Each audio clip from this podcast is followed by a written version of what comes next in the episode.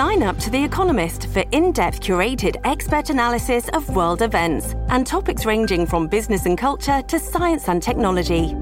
You'll get the weekly digital edition, online only articles, curated newsletters on politics, the markets, science, culture, and China, and full access to The Economist Podcast Plus. The Economist is independent journalism for independent thinking. Go to economist.com and get your first month free. Now, from the most powerful city in the world, a new generation of conservative talk. Fair, fresh, fun. It's the Guy Benson Show with Guy Benson.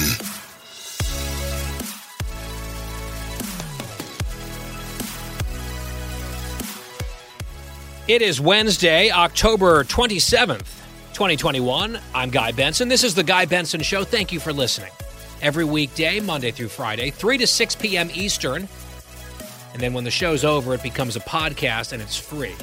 GuyBensonShow.com. Should you miss any of the live broadcasts, which we always recommend listening to across our affiliates through the many ways to listen live, GuyBensonShow.com. It's all right there. Or, as I mentioned, the podcast on demand, no charge to you.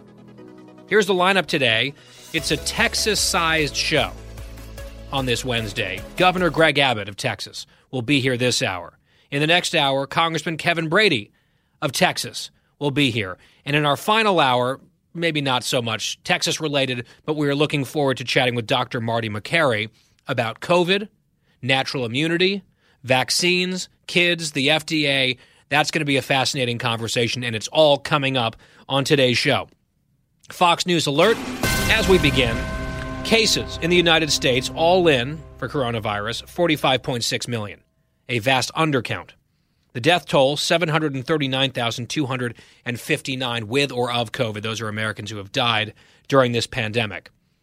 The Dow is down today. It's been up, up, and away for a couple days in a row, but now down 121 points at this hour to 35,634.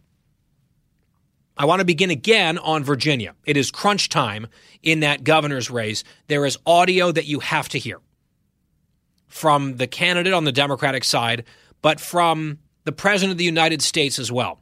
Joe Biden crossed the river from D.C. into Arlington, Virginia. Is the, ver- the very first suburb, deepest blue part of Virginia. They jokingly call it the People's Republic of Arlington. And that's where Joe Biden held a rally with Terry McAuliffe last night. And Biden said a lot of things that I want to get into, play a couple of the sound bites here. But you will not be shocked to learn one of the major themes, if not the number one theme of this rally. From Joe Biden, he could not keep a certain someone's name out of his mouth over and over and over again. This is what we heard. Cut five. I ran against Donald Trump. And Terry is running against an acolyte of Donald Trump. Donald Trump. Donald Trump? Now he doesn't want to talk about Trump anymore.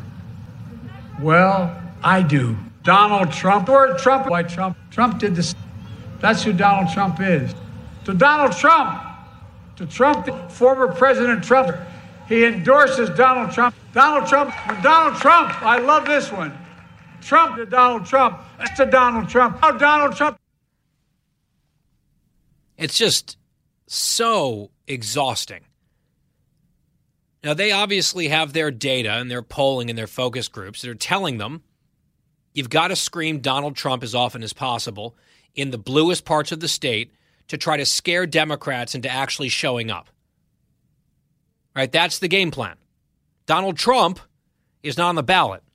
Glenn Youngkin's on the ballot, and he is a far cry from Donald Trump. Whether you love Trump, hate Trump, if you watch with your own eyes and your own ears and you're not an absolute pathetic hack, you can tell there's a world of difference between Glenn Youngkin and Donald Trump. But they are trying to morph these guys into the same person.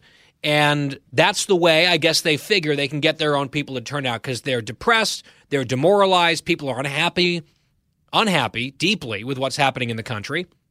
They're dissatisfied. The president's approval rating we saw in the new poll yesterday is 41% in Virginia. And they're saying, well, Trump lost the state by 10 points. Let's just keep saying Trump and hope for the best. And who knows, in a blue enough state, it might work. It's such a weak argument, though. And it's just so lame, like just over and over again. And I just, is anyone left who's persuaded by that? Right? Is there someone over there on the Democratic side or there, like some trove of voters in Northern Virginia who weren't really sure if they were going to turn out or not next Tuesday. And then they heard Joe Biden say the words Donald Trump for the 11,000th time. And they said, you know what? Yes. I must vote. Biden said some other things that were worse in my mind. Here's just like a cheap throwaway line in cut four, a cheap shot from the president against Glenn Youngkin, the Republican running. Listen. Let's be clear. This is a guy who doesn't know much about anything. Hmm. I am going to try to be restrained in my response to that because I have some unkind, arguably disrespectful things to say. When I hear Joe Biden question someone else's knowledge or competence. This is a guy who doesn't know much about anything. All right, quickly, Mr. President, where are you and what's your full name? Glenn Youngkin successfully ran a massive company as CEO. He's been attacked for that by Terry McAuliffe, although Terry McAuliffe invested his own money in the company and through assets of the company. So that sort of blew up in his face. But take five minutes and watch Glenn Youngkin talk, and then take five minutes and watch Joe Biden talk, and draw your own conclusion about who knows much about something or nothing. I'm not sure that is a comparison that Joe Biden needs to be or wants to be inviting, quite frankly, with all due respect, Mr. President. And then there's this line that is, I think, particularly gross from Joe Biden. I'll have quite a bit to say about it. Let's hear it first together in cut three. Extremism can come in many forms can come in the rage of a mob driven to assault, driven to assault the Capitol. It can come in a smile and a fleece vest. Either way, the big lie is still a big lie. Here's the thing about Joe Biden. Before he sort of became kooky, fun Uncle Joe, sniffing women's hair and all that nonsense, for a long time, he had a reputation in D.C. as a blowhard and kind of an a hole. And that Joe Biden still very much exists. And he showed up last night in Virginia for Terry McAuliffe with these cheap shots. He says their extremism comes in many forms. Then he tried to say something about creating a mob to storm the Capitol. He had some trouble spitting that out. He finally did, sort of slurring his way to his point. Then he says extremism comes in the form of a rage mob attacking the Capitol, or it can come in a smile and a fleece vest. Either way, the big lie is still a big lie.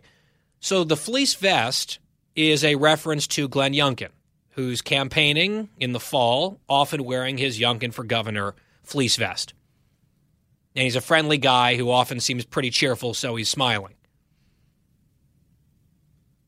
Now, let's just set aside the fact that it is just shameless that Joe Biden and Terry McAuliffe are still trying to make like this big lie thing a part of the campaign, considering that Glenn Youngkin has rejected the 2020 big lie. He said Biden won the election. He said if he were in Congress, hypothetically, he would have voted to certify the election. He is not an election truther. Who is an election truther is Terry McAuliffe, an unapologetic election truther, and we've played you that audio. He called the 2000 election stolen for years and still won't back away from that. He had another election truther, Stacey Abrams, giant liar about her election, come campaign for him in Virginia There is one big lie election denier in this race, and it's Terry McAuliffe, and yet they keep saying it's the other guy. Shameless. But what's worse about that clip from Biden is when he invokes January 6th and then ties Glenn Youngkin to it. Where he basically says, well, you've got extremism in the form of the Capitol riot, and then you've got it with a smile and a fleece vest. Basically, like Glenn freaking Youngkin is the walking human embodiment of January 6th. This is really, really gross. And here's the thing about this I have very strong feelings about January 6th. I've said them here on the air. We were live on the air when the riot happened. I was basically doing play by play while I was horrified. I've talked about it here. I've written about it at townhall.com. I'm sure some of you don't agree with me. I think it was an absolute national disgrace. I think that the former president plays a large role in the blame. I've made those points. If the Democrats, like Joe Biden and Terry McAuliffe, if they want all of us as a country to look back on, John, uh, on January 6th with horror and anger and a collective resolve to not ever let something like that happen again and say this is something worthy of this commission that they're running and the investigation and and the degree to which they keep talking about January 6th, if they want to make that an issue that's really about democracy and our country and it's not about party, they absolutely disgrace themselves and undermine that entire message by using January 6th as a cudgel to beat a guy like Glenn Youngkin over the head for crass, purely political reasons. That's all this is. To compare the January 6th riot and Glenn Youngkin in any way is to cheapen what they keep talking about as January 6th is this huge inflection point in our country. If you don't want people to see it as a cheap partisan attack line or punchline, don't use it as one. But that is exactly what Joe Biden did. And he can't help himself. This man, our president, cannot help himself. He called Georgia's election law worse than Jim Crow. What an insane, insulting thing to say, but he said it. That's the old crank, Joe Biden, bubbling to the surface. He can't help himself when our Border Patrol agents were falsely accused of whipping illegal immigrants with whips. Totally bogus, not true. Joe Biden accused them of doing it and said they're going to pay. By the way, where's that investigation? I read a report that those agents haven't even been interviewed yet for that investigation. We were promised a, a very quick one from Mayorkas and, and that whole crew. It was a disgusting race driven slander of our Border Patrol by the president for political reasons he cannot help himself. And then here on January 6th, oh, it's this sacred issue. And again, I was disgusted by it. I've called it a national disgrace. But to then do what they did, do what Biden did specifically in a scripted line, he was really struggling to read it bless his heart. But in a scripted line, to basically conflate or compare a totally normal Republican candidate, like a right of center conservative running a positive campaign, talking about schools and issues, and basically say, well, it's all extremism, whether it's people, you know, uh, busting into the Capitol or walking around with a smile and a fleece vest on. The big lie still the big lie. What a gross, cheap, tawdry thing to say. I can't say I'm surprised because it's Joe Biden. He can't help himself. The election's next Tuesday. If I hadn't already voted, I know that this, this rally was supposed to rally Democrats and fire them up. If I hadn't already voted early, last night would have cinched it for me to go vote today against this garbage. I also want you to hear a soundbite from Terry McAuliffe as well. He was asked about parents' concerns about schools. His answer was also horrific, unsurprisingly. That MSNBC exchange when we come back on The Guy Benson Show. Fresh conservative talk. Guy Benson Show. Ryan Reynolds here from Mint Mobile. With the price of just about everything going up during inflation, we thought we'd bring our prices down. So to help us, we brought in a reverse auctioneer, which is apparently a thing. Mint Mobile unlimited premium wireless. Have to get 30, 30, bit to get 30, bit to get 20, 20, 20, bit to get 20, 20, bit to get 15, 15, 15, 15 just 15 bucks a month. So, Give it a try at mintmobile.com slash switch.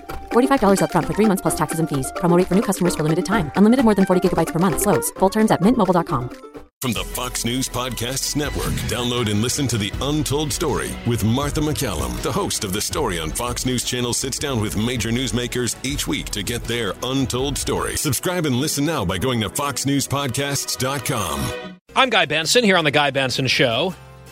So I teased this before the break. I did misspeak slightly. This clip is not from MSNBC, it's from CBS, but an interview with Terry McAuliffe running for governor in Virginia, Democrat.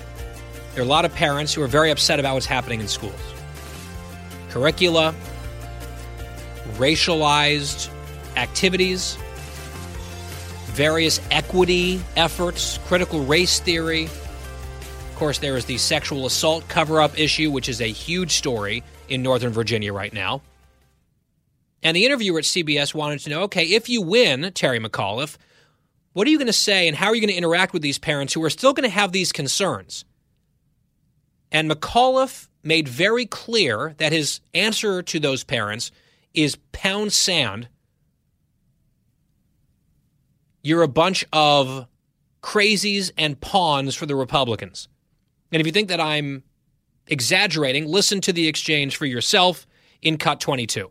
If you win, how are you going to work with those parents who have concerns about how things are being taught in schools Yeah, across well, the let- Commonwealth? let's be very clear here.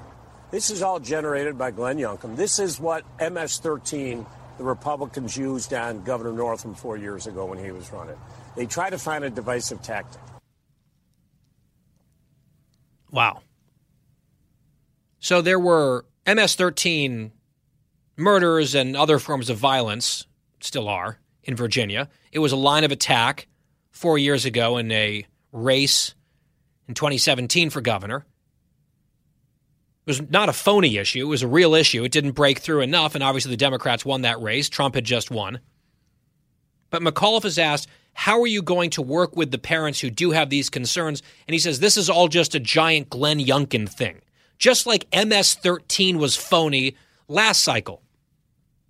He has absolute contempt for the parents of Virginia. And he doesn't even bother hiding it. Why should he? In his mind, it's a blue state. He's a Democrat. He's going to win. And even though he's lost a bunch of ground, and a state that Donald Trump lost and Joe Biden won by 10 points one year ago is now tied in all the polls because a bunch of parents are flocking to Glenn Youngkin. Glenn Youngkin did not invent this. Glenn Youngkin is noticing something that is coming and bubbling up from the grassroots. It's parents right, left, and center who are concerned about things, whether it's the racial stuff and CRT stuff, a few other controversies related to those types of issues, or the conviction on rape that just happened. That was covered up in a major school district in Virginia. Terry McAuliffe sneers at all of that. Oh, it's a Glenn Youngkin fairy tale. He's basically saying it's it's astroturf. This is what the Democrats did. Remember that in 2009, 2010, they got a rude awakening in that 2010 election, didn't they? Oh, this isn't real.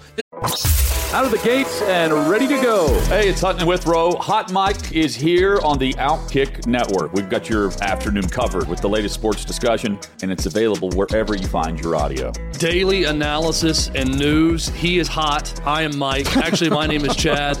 His name is Jonathan, but you get the picture. We're going to bring it every single day. Whatever you want to call us, we'll respond to. We just want you to respond to what we're dishing out every day. And while you're here, we hope you subscribe to the podcast, like, subscribe, and share. This is all ginned up and fake. No, it's not. What an insult.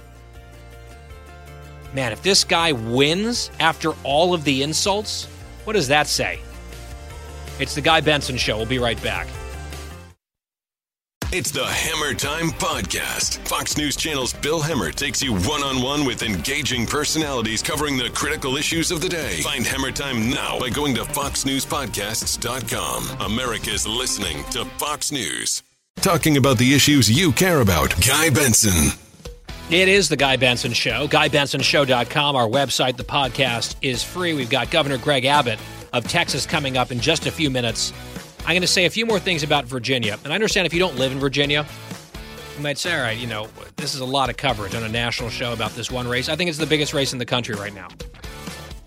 I don't think that just myself. You look at Barack Obama and Kamala Harris and Joe Biden, everyone else descending on Virginia to try to help Terry McAuliffe, and look at the lies and the disgusting tactics and attacks that they are resorting to in these final days.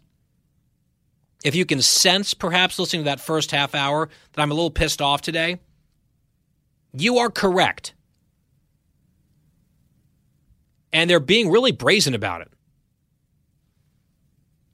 Apparently, at the rally with Biden last night, they were handing out copies of Toni Morrison's Beloved, which is one of the books that was featured in this controversy in Virginia. I guess a mother was told by her son, who was in high school, that they had been assigned this book, and there was some uh, graphic description of bestiality in this book, which is an award winning book.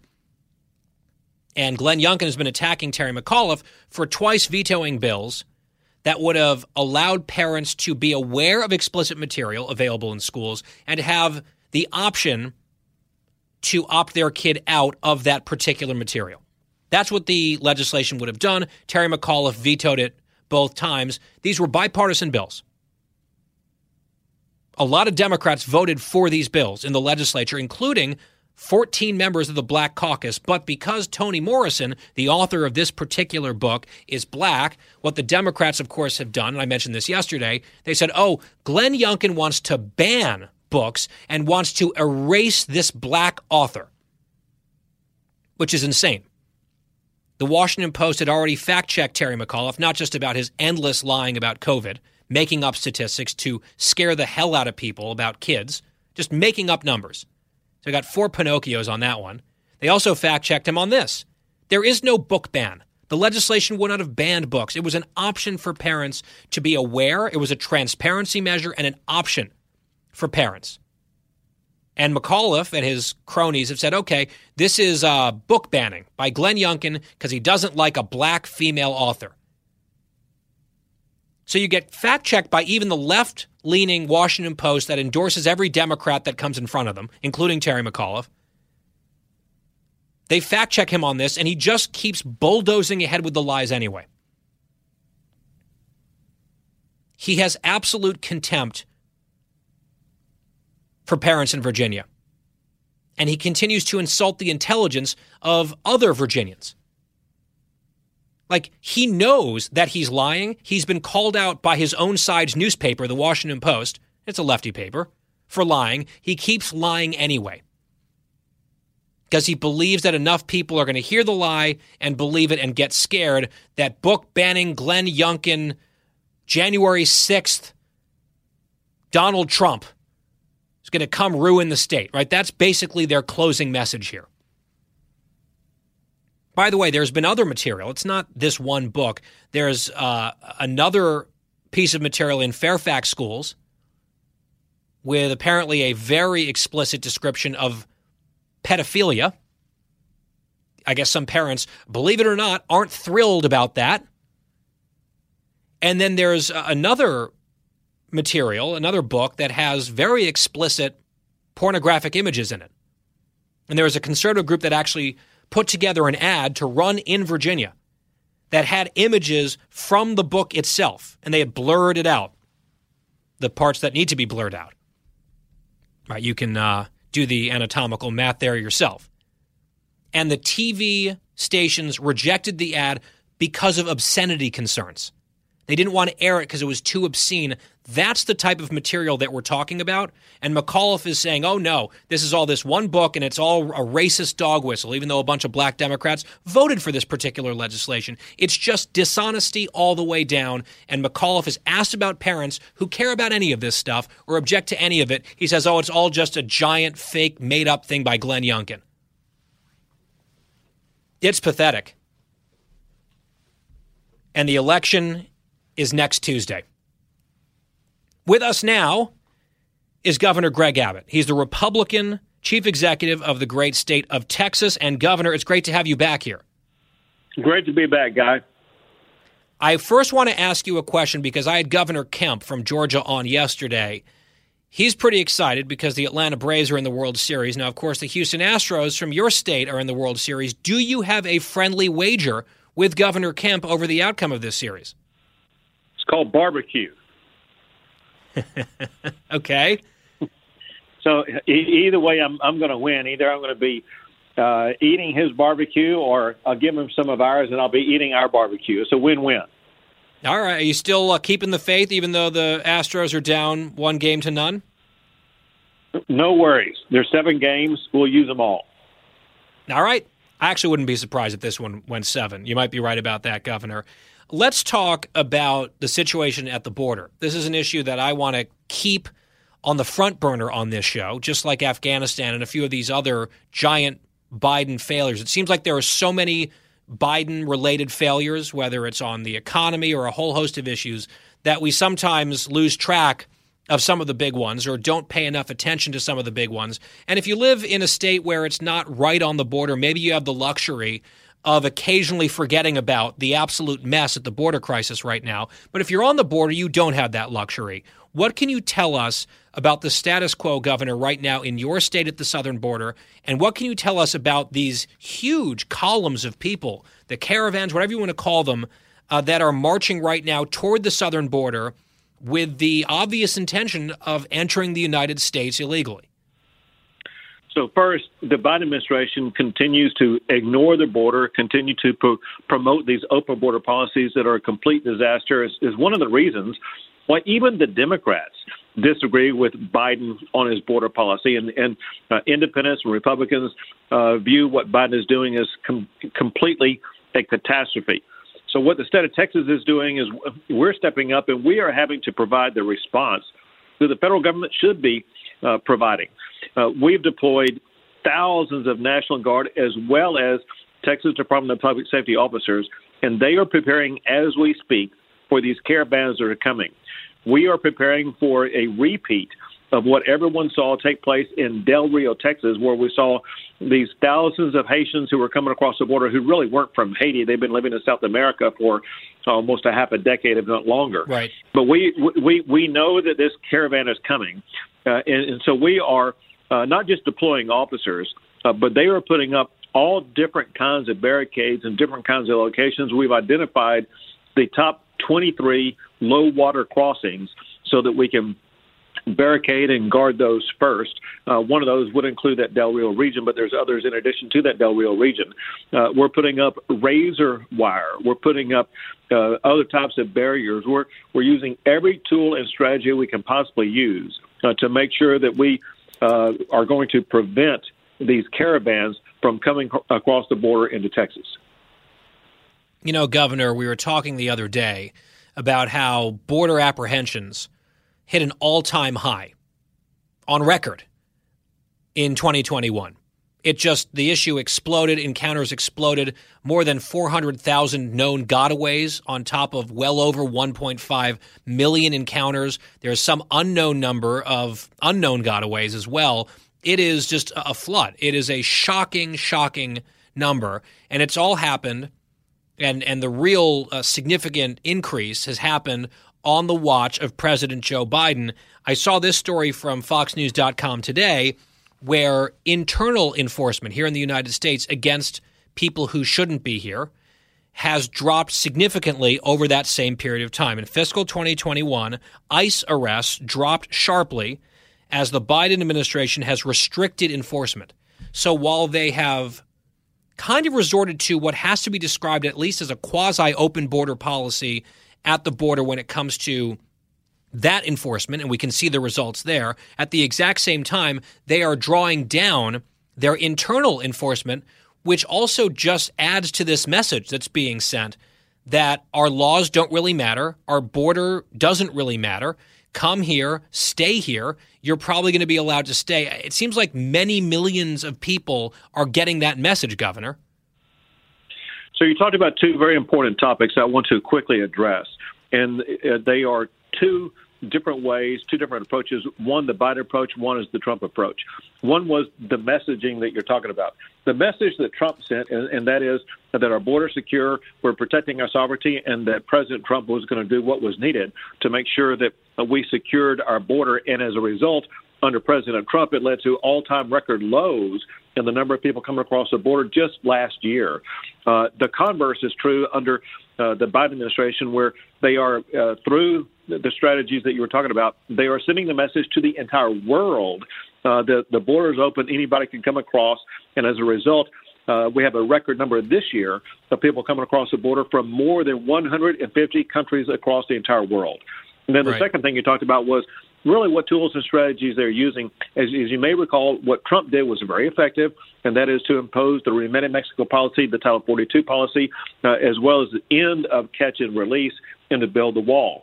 And what Biden has done is backtracked on all four of those, but but he compounded the problem by doing exactly what you talked about. He's tying the hands of ICE, and he's not using ICE to do the job they were mandated to do by the United States Congress. And that's why Texas law enforcement is having to step up and do ICE's job.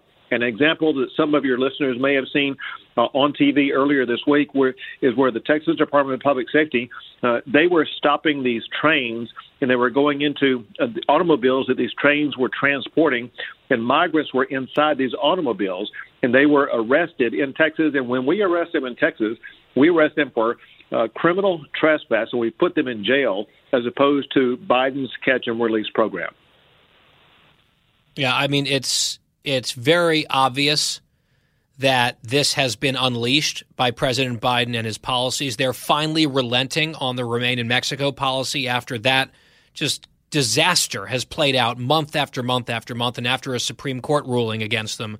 I guess they're throwing in the towel at least for now. Starting next month, they've made that announcement. They're very uh, they're very upset on the left that the Biden people are doing that.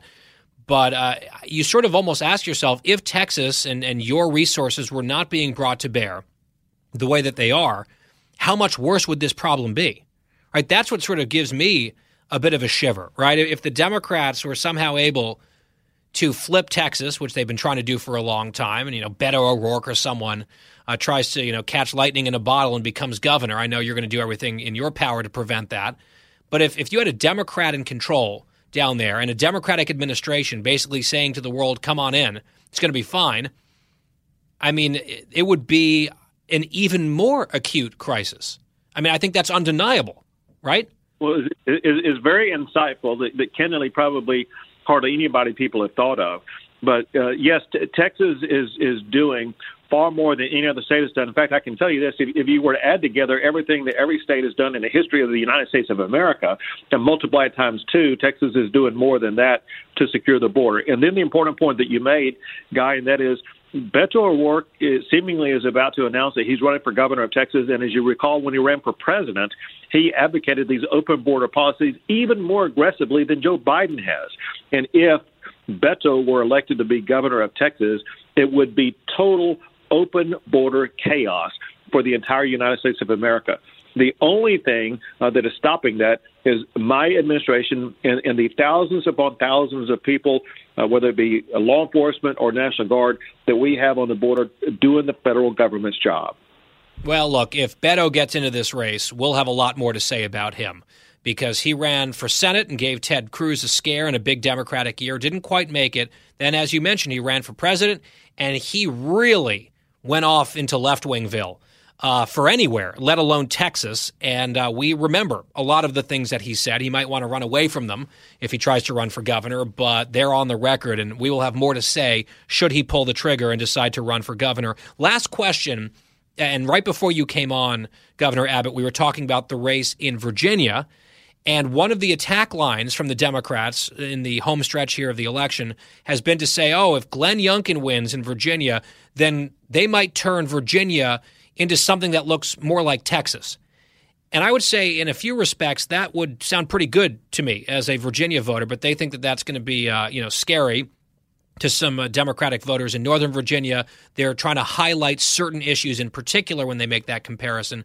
But if you just want to uh, address the attack that other states should not emulate Texas, specifically on like on the economy, jobs, uh, population influx, inflow into your state. I've seen you've been tweeting about some of these things. Uh, what are some of those stats that people ought to think about when people start holding up Texas as a negative example?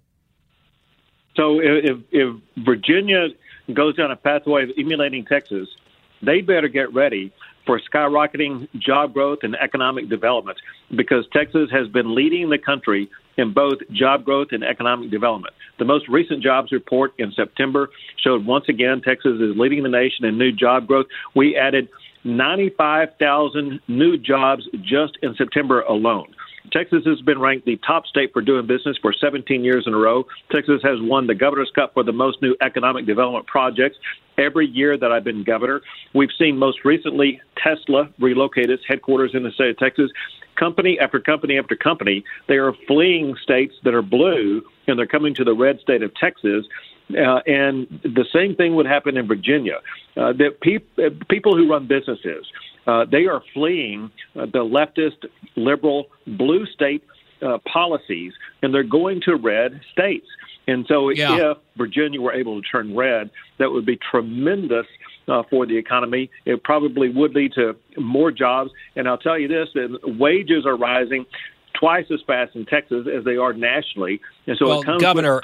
Governor, I have to stop you because all this stuff you're saying, it's just chilling. I have a chill up my spine. It's the hellscape of Texas with all that opportunity, all those jobs, those rising wages. Sounds awful to me. It's just amazing. That's that's the what they're going with here uh, as part of their argument. And of course, uh, you have something to say about that as the governor of Texas. Greg Abbott here on the Guy Benson Show. Governor, as always, thank you.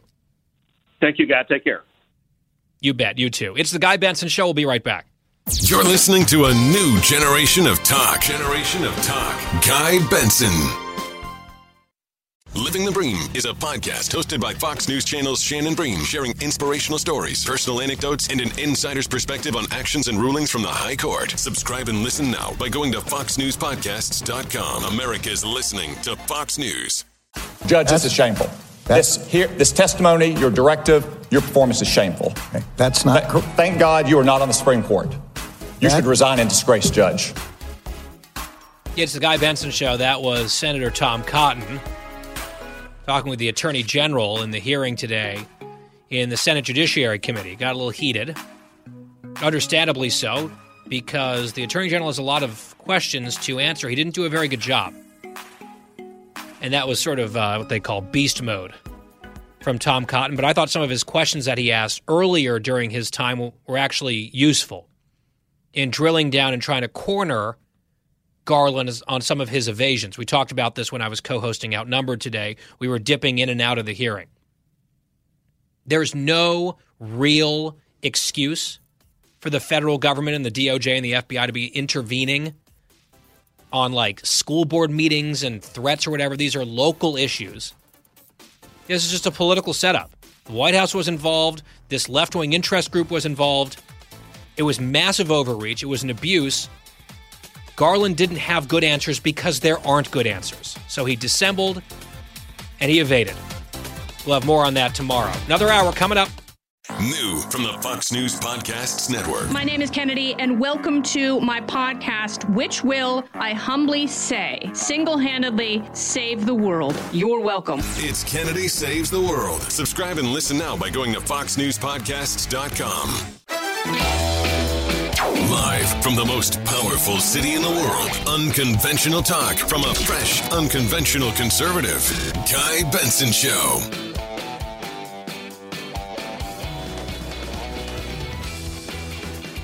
It's a brand new hour here on The Guy Benson Show from the Tony Snow Radio Studios. Very glad to be here each and every day with all of you.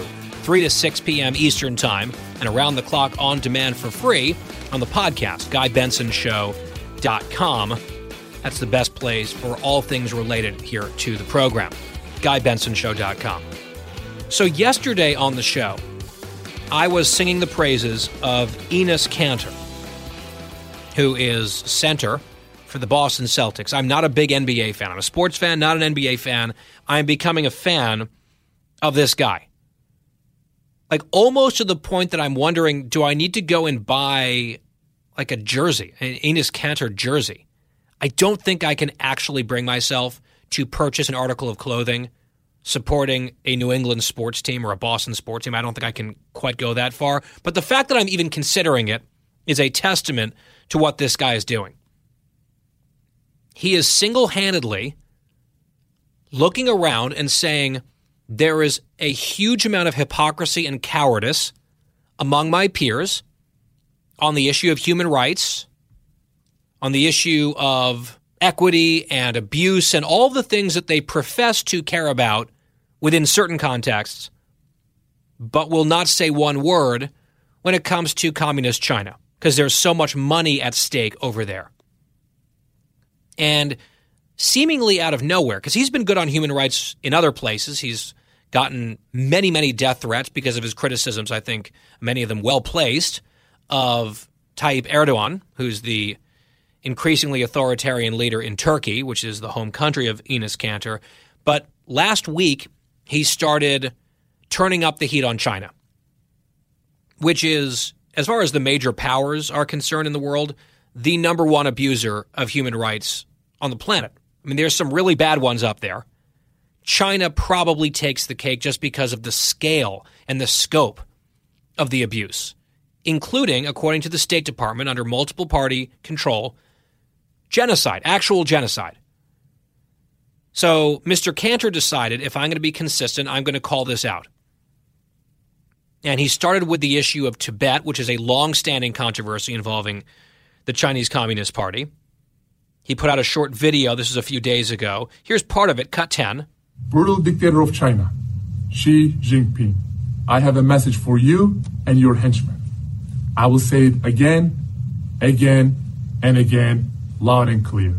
I hope you hear me. Free Tibet, free Tibet, free Tibet. He then moved on to the issue of the Uyghurs and the genocide in Xinjiang province, the forcible rape, the systemic rape, the concentration camps, the reprogramming schools, right? These indoctrination centers that they're running, the slave labor. I mean, it is just appalling what they are doing to ethnic and religious minorities. They have persecuted such minorities for many years, Christians and others. In this case, it's Muslims in the western part of the country. And Enes Kanter drew attention to that as well with another message for Xi Jinping, the dictator of China, which is exactly what he calls him correctly in cut 11. Heartless dictator of China, Xi Jinping, and the Communist Party of China I'm calling you out right now in front of the whole world. Close down the slave labor camps and free the Uyghur people. Stop the genocide now. Free the Uyghur people. Stop the genocide now. Now, last I checked, these videos had over a million views each. This is one man, not a superstar, but a well known player, trying to make a difference with his voice on an issue that sort of had become established as a third rail in the NBA. Because we talked about this yesterday, where one of the leaders of the Houston Rockets, who's now elsewhere, I believe he's with the 76ers, but Daryl Morey, the former GM, he had tweeted in support of democracy in Hong Kong. I mean, it really shouldn't be controversial in the United States of America, but it was highly controversial, and the NBA got very angry, and there was a bunch of apologies, and players called him out, siding effectively with the communists of Beijing because this was something, this was an action, simply supporting democracy was an action viewed as threatening to the gravy train and therefore it could not be tolerated by the kings, the self proclaimed preening kings of wokeness. Now, yesterday, in my discussion about this, I was particularly pleased that Enes Kanter decided to also go after Nike. Nike is probably home to the biggest phony wokesters in all of corporate America. Their preening, their posturing, their BS here at home is hyper woke. They want everyone to know they went out and threw a ton of money, for example, at Colin Kaepernick. Actually, remember this? So they, they made him the star of a whole ad campaign. Here's a reminder cut 15. Don't believe you have to be like anybody to be somebody. Don't become the best basketball player on the planet. Be bigger than basketball. Believe in something, even if it means sacrificing everything. If you have only one hand, don't just watch football, play it. And if you're a girl from Compton, become the greatest athlete ever. Yeah, that's more like it. So don't ask if your dreams are crazy. Ask if they're crazy enough. Well, the face of this campaign was Colin Kaepernick, who is unfortunately an anti American race baiting grifter. I would not have been that harsh about him in the past, but he has really grown into that role and made it unambiguous. Attacking the country, attacking the founding, Fourth of July is a white supremacy holiday, cops are pigs, all that stuff. It's really gross. And Nike said, yep, let's give him a lot of money. We want him as our spokesman. Let's just shovel some cash at him. Part of it is protection payments, right? It's a racket, protection racket against the woke mobs but it's also a supposed statement of the values of Nike. Nike's CEO, not long ago, was asked on an investor call about their investments in China and the things that they've done over in China, including, for example, taking Houston Rockets gear off of the shelves in their stores in China when the Chinese Communist Party got angry that the Houston Rockets general manager at the time had supported democracy in Hong Kong, Nike said, "Oh no, that's not us. That's not us. We are we are in solidarity with you, Chairman Xi. We are in solidarity with you, Chinese Communist Party. We will not allow the people of China to have their eyes assaulted by gear of the Houston Rockets, whose general manager had the temerity to support democracy. We're going to fix that. Don't you worry. Please let us stay. Please let us make all that sweet cash." communist China. And that's exactly what they did.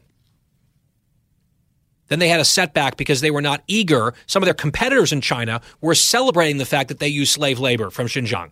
And Nike wouldn't do that. So a bunch of psychos in China decided to boycott Nike because they wouldn't celebrate slave labor. This was sort of like a nationalistic movement that they whipped up over there, the commies did. And Nike was, you know, are you concerned about this? And their CEO, Phil Knight, on this call said Nike is a brand of China and for China. That was his quote. I mean, they are being quite clear about their intentions. I'm a capitalist. I believe in making money. But if you're going to talk about your values, right, and the importance of equity and human rights and minority rights, but only in certain parts of the world. Then you don't actually believe in anything, right? Believe in something, even if it's sacrifice everything or whatever the stupid slogan is. I don't know if they believe in anything over at Nike. Aside from selling shoes and making money, even though they want to make a giant show that they do care so much. Same with the NBA, same with a bunch of other companies. Same with some of the superstars of the NBA. And now what we're seeing from Enes Kanter is someone who actually believes in something and is willing to say so loudly and repeatedly, even if it means sacrificing something or everything. This guy's already gotten tons of violent threats for what he said about his home country. Now he's talking about China. I guarantee you there's a lot of angst right now within NBA circles because calling him out for being pro human rights would look so bad, and yet they want him to shut up so badly. We mentioned yesterday that he was calling out Nike for their phoniness. He ran through oh, Black Lives Matter, Stop Asian Hate, LGBT, all this stuff here at home, but China, zoop, nothing, silence. And I made the point. It was worse than silence. Now he's out with new shoes that he's posted on social media where he's written on them, hypocrite Nike with blood spatters. He is not backing down at all. And he went further, calling out the CEO of Nike himself, but not just the CEO of Nike. He went after LeBron James. I would say all of this stuff that he has done about China has been an implicit rebuke of LeBron James, given LeBron's absolutely embarrassing performance on the Daryl Morey stuff, where he was actually agitating for Morey to get punished for saying what he said. Now, the heroic human rights champion, that is LeBron James. Enes Kanter knew exactly what happened there, and he's doing this anyway. And then he made it even more explicit. He put out a tweet. He's got another video. Listen to this. This is cut 12. To the owner of Nike, Phil Knight, I have a message for you. How about I book a plane tickets for us? Let's fly, let's fly to China together. We can try to visit these slave labor camps, and you can see it with your own eyes. LeBron James and Michael Jordan. You guys are welcome to come too. Nike must be a participant in this. Stop with hypocrisy. Stop the modern day slavery now. There's a huge amount of money at stake here between Nike and the NBA and between the NBA and China. They want absolutely no part of this, but Enes Kanter is forcing them. He is shoving this directly in their faces. Look at what you're doing. Look at the reality. How can you justify this? I want to remind you of what LeBron said back in 2019 when Daryl Morey committed the crime of sending a tweet in favor of democracy in Hong Kong. He called Morey misinformed. First of all, misinformed is the term that he used. The guy praising democracy, standing up for democracy. Then he went on to say this in cut 13. I don't want to get into a, a word, a word or sentence uh, feud with Daryl, um, with Daryl uh, Morey, but I believe he wasn't educated on, on, on the situation at hand, and um, and he spoke, and uh, so many people uh, could have been harmed, um, not only financially but physically, emotionally, spiritually. Um, so just be careful what we what we tweet and we say and what we do. Even though yes, we do have freedom of speech, but there can be um, a lot of negative that comes with that too. Yeah, a lot of negative that comes with that free speech saying free Hong Kong, stand for democracy. I don't think LeBron has really been asked too many follow ups about that. What was the negative harm that could come from supporting democracy? Bron, tell us, please. In your own words, since you're accusing other people of being so misinformed or not educated, you're super well educated, apparently, on geopolitics and China and democracy and, and all sorts of uh, abuses over there. So please tell us, what's the harm of standing up for democracy in Hong Kong, LeBron? He said that people, so many people, from these words could be harmed, not only financially, that was the one true part that he said. And that was the word that came first. Not only financially, that is the top concern here for LeBron James and the NBA, but physically, emotionally, and spiritually. Please explain that, LeBron. Still, we've been waiting for two years. Who is going to be spiritually harmed? How? Who and how is going to be spiritually harmed by someone standing up for democracy in Hong Kong? Please explain that. He has not. What he did do was send a clear message as the superstar of the league. We're not going to tolerate this stuff because there's a lot of money at stake. So shut the hell up, people. We're going to kneel during the anthem. We're going to lock arms. We're going to do all the things here at home. But for the human rights abuse factory, that is the Chinese Communist Party, shut your mouth. Understood? And one guy apparently is saying, No, I don't understand. Enes Kanter. And now Kanter's inviting LeBron to go with him to China to look at it for himself. I wonder if Nike or LeBron will respond to any of this. Maybe they will after they get their marching orders from Beijing.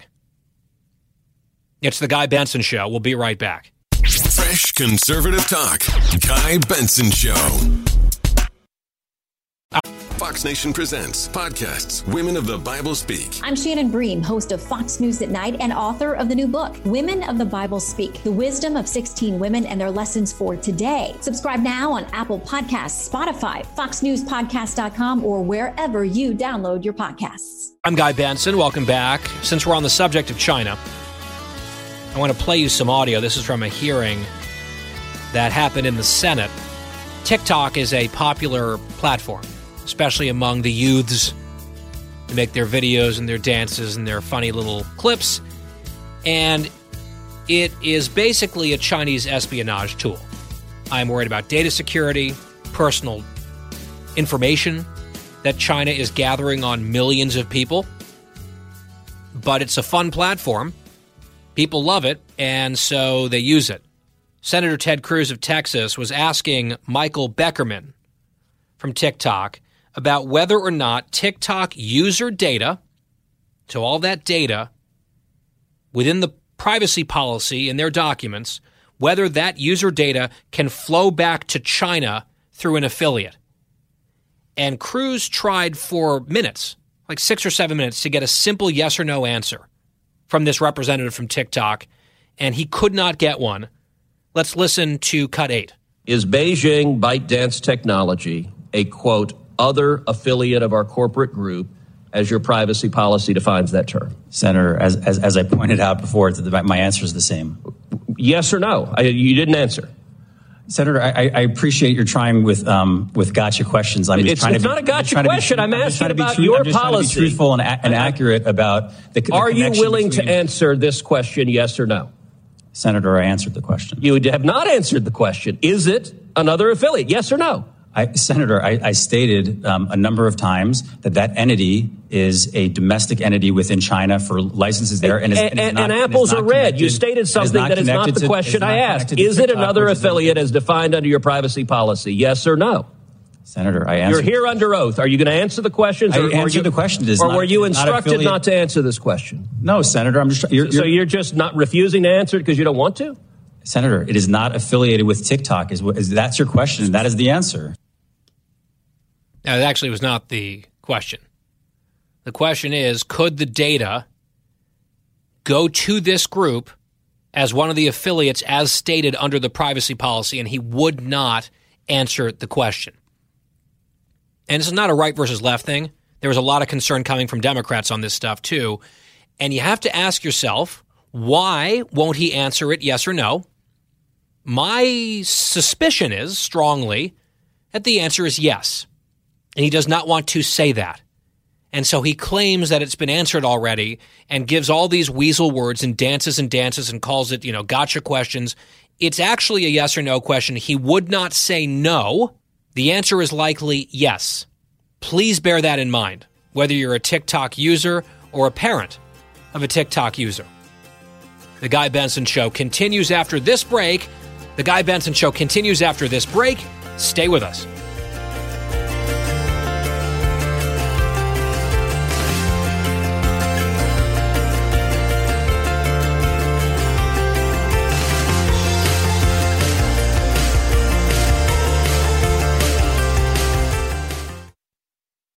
From the Fox News Podcasts Network. Download and listen to the one with Greg Gutfeld, the co host of The Five, like you've never heard him before. You know him, you love him, you want to be like him. Subscribe and listen now by going to FoxNewsPodcasts.com. Guy Benson. Halfway through the show, and halfway through the week on The Guy Benson Show. Thank you so much for tuning in each and every weekday, 3 to 6 p.m. Eastern Time. Podcast free every day as well. GuyBensonShow.com. We are joined by Congressman Kevin Brady of Texas. He represents the 8th District in the Lone Star State, the top Republican on the House Ways and Means Committee. And Mr. Ranking Member, great to have you back here, sir. Hey, Guy. Thanks for having me. You doing well? I am doing pretty well, although I have to say I'm getting a little dizzy watching all the news reports about what the Democrats are or are not doing, what they're considering, what they're ruling out when it comes to tax increases for this giant spending bill that they're still planning on trying to pass. We keep hearing, and I mentioned this last night on a special report, there were murmurs from leadership oh, they're very close. This could happen in a matter of hours. That was yesterday. Then nothing really happened. There were some very large, outstanding issues that apparently were still up for debate within the Democratic Senate caucus. Then we saw last night, late, and today some more concerns and recalcitrance among certain Senate Democrats on various provisions or potential taxes. I saw Bernie Sanders quoted today saying it's unlikely that they're going to get this done today, even though, again, Senate leadership and House leadership, they were expressing hope and optimism that they were very, very close. Are you hearing anything different beyond what the public reporting is? Or is this really a black box where everyone, including the Democrats, are flying blind?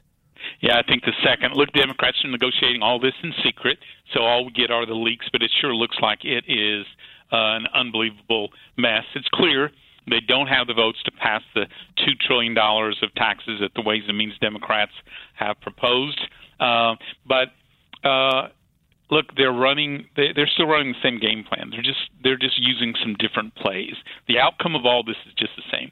We're going to have crippling tax increases that kill jobs and economic growth. We are going to surrender economically to the world and drive our jobs overseas. They're going to hammer small businesses, and with all this spending, they're going to drive inflation higher. And so, right now, it looks like they're still looking at half a trillion dollars or so of taxes on our local small businesses.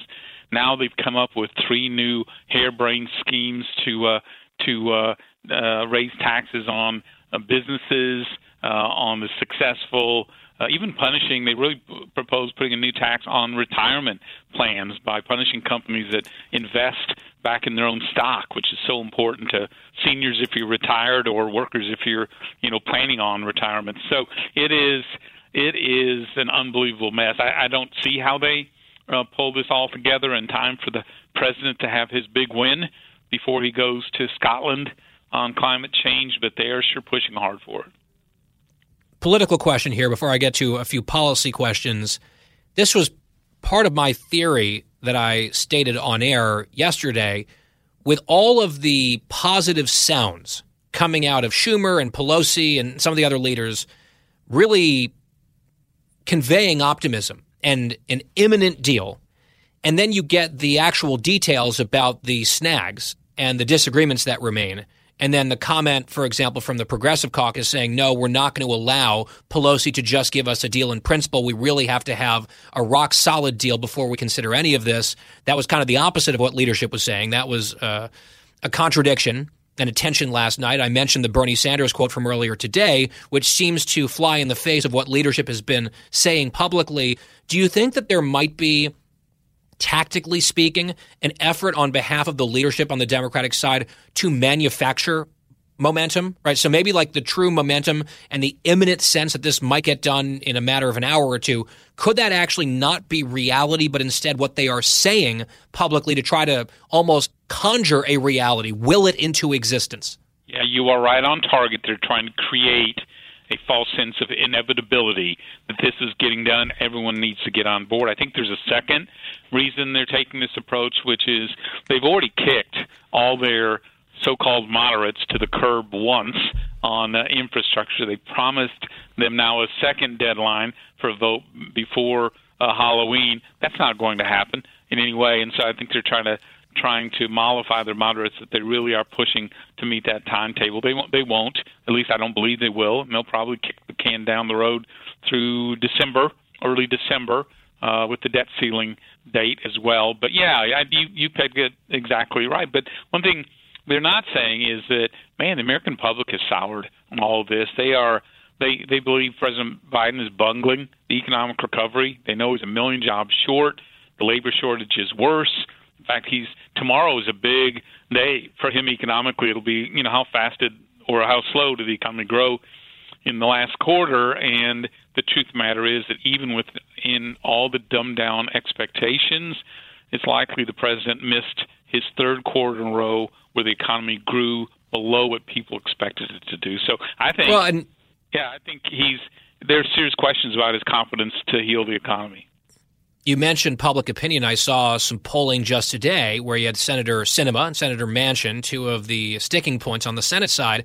There were polls from their states, right? Arizona, West Virginia, respectively, where people were not excited about a bunch more federal spending. So I know the activists are very angry at these two and they're chasing Sinema into bathrooms and filming her and all sorts of crazy stuff. And they were kayaking to the houseboat of Senator Manchin but these people were elected by their constituents back in their states who don't seem terribly keen on this giant scheme. And I think that's also starting to play out in other states as well. I do want to ask you because you're a taxes guy, not a pro tax guy, but I remember in tax reform in 2017, you were one of the crucial members as a chairman of that committee putting that bill through, and it's now, of course, law.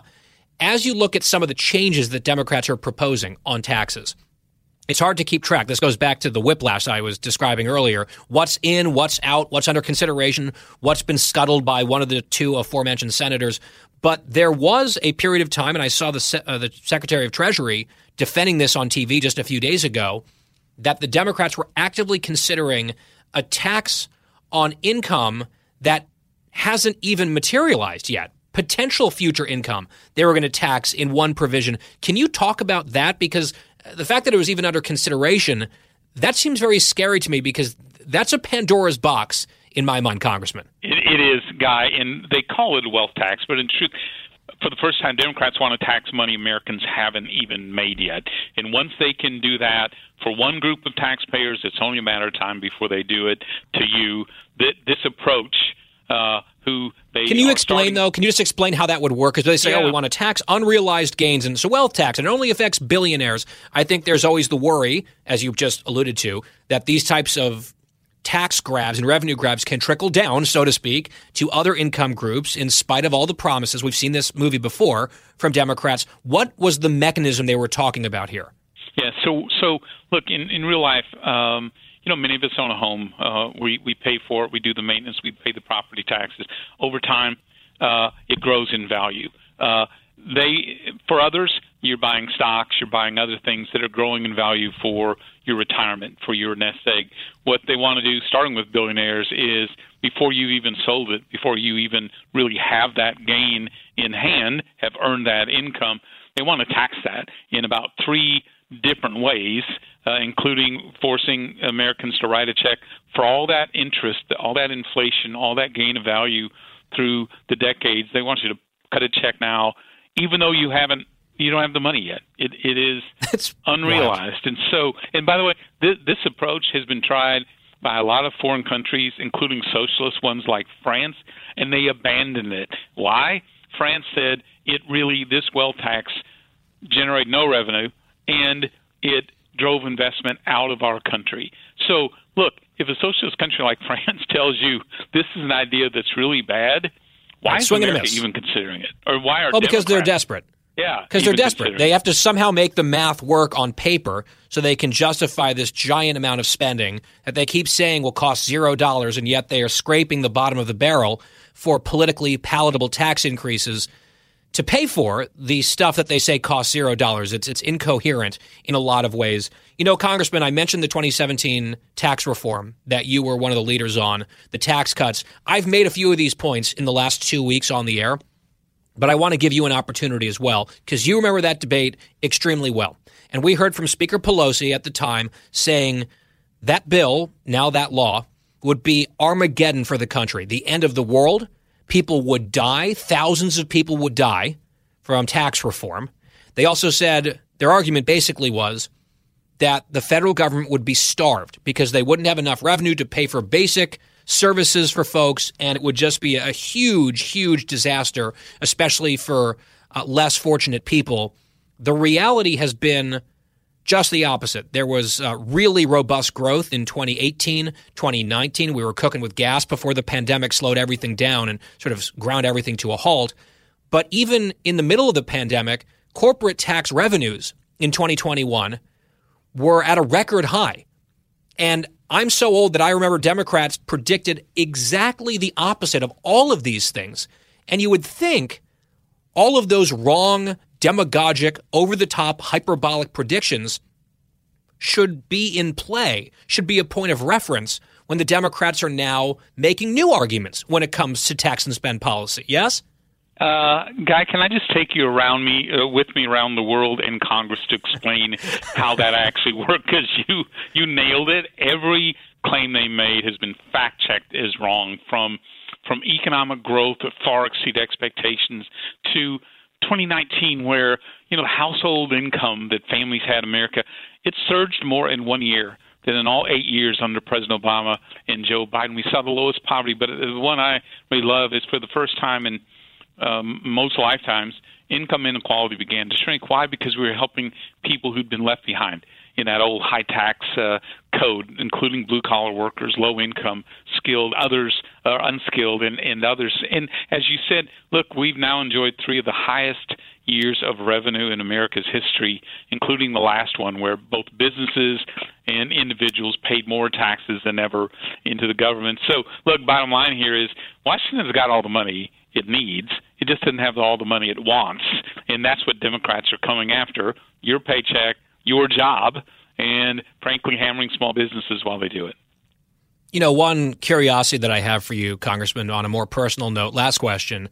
You've announced that you're retiring. We've talked about that before. Shortly after you made that announcement, we had you on to discuss it.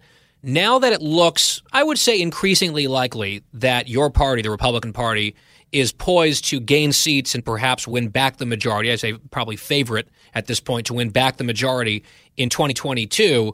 You obviously have a very important, influential perch especially if you get the gavel back in some of these committees, do you ever look at 2022 and look at post 2022 politics and maybe just wonder a little bit am I getting out of this game a little too soon? Could the good times be coming again?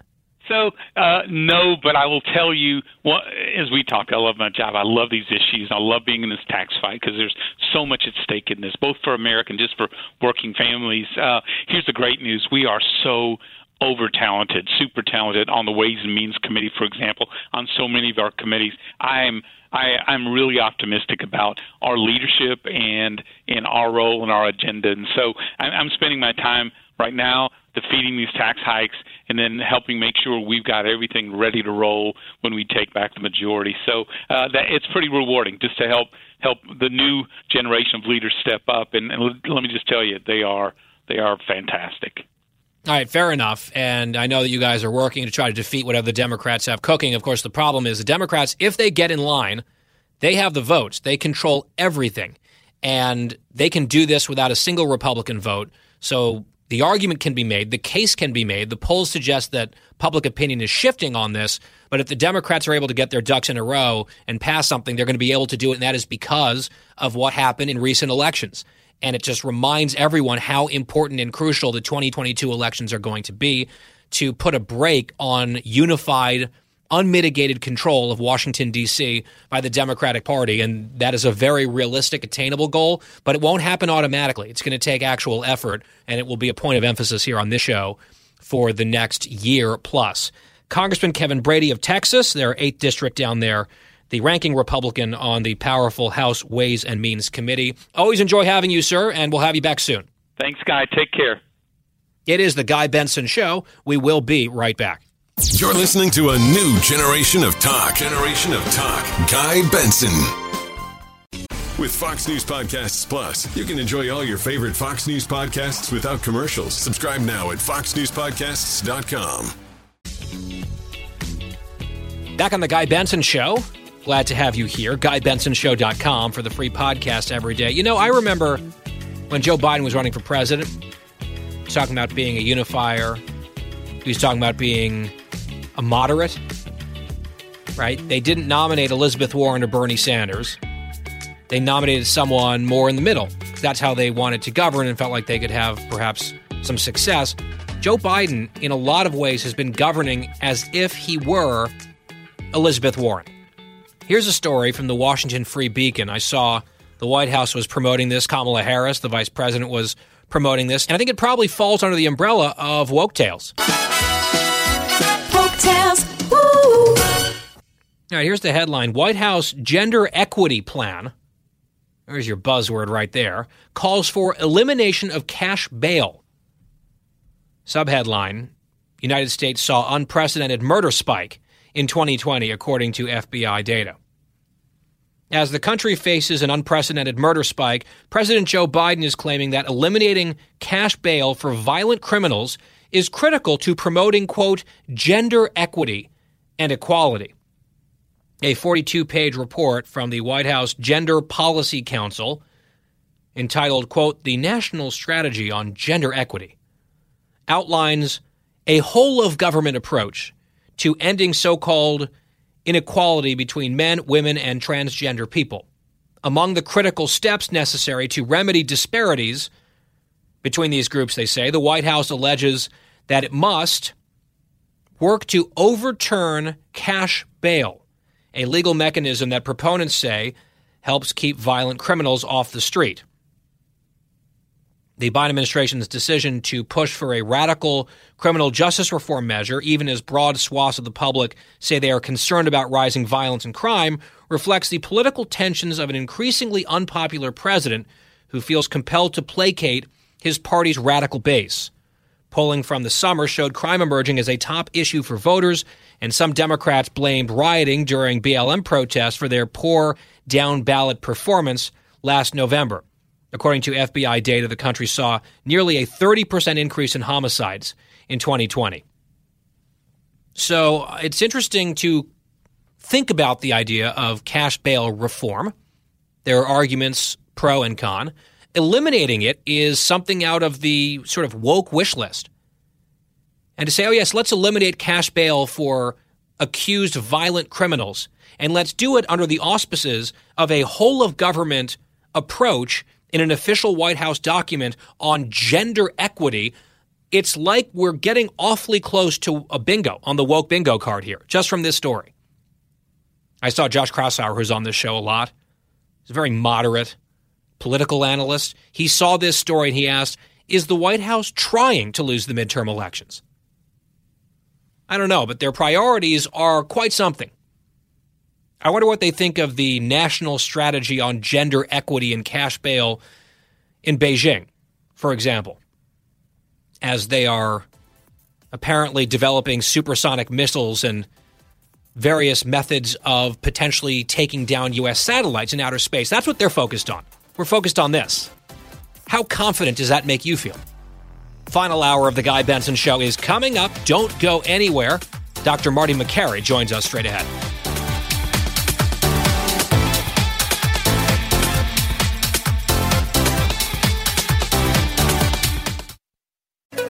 Jason in the House, the Jason Chaffetz podcast. Dive deeper than the headlines and the party lines as I take on American life, politics, and entertainment. Subscribe now on FoxNewsPodcast.com or wherever you download podcasts. It's 5 o'clock in the most powerful city in the world, Washington, D.C. It's time for the Guy Benson Show Happy Hour, sponsored by the Finnish Long Drink. Finland's most popular alcoholic beverage has come to America. Visit thelongdrink.com. And now, here's your host, Guy Benson.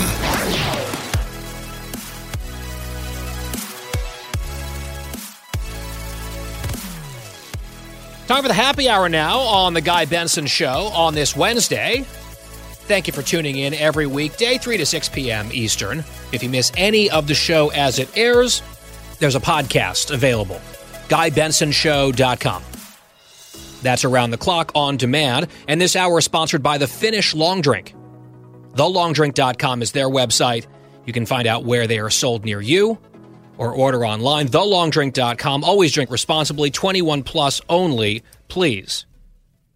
We are joined now by Dr. Marty Makary, Fox News contributor, surgeon, and professor of health policy at Johns Hopkins.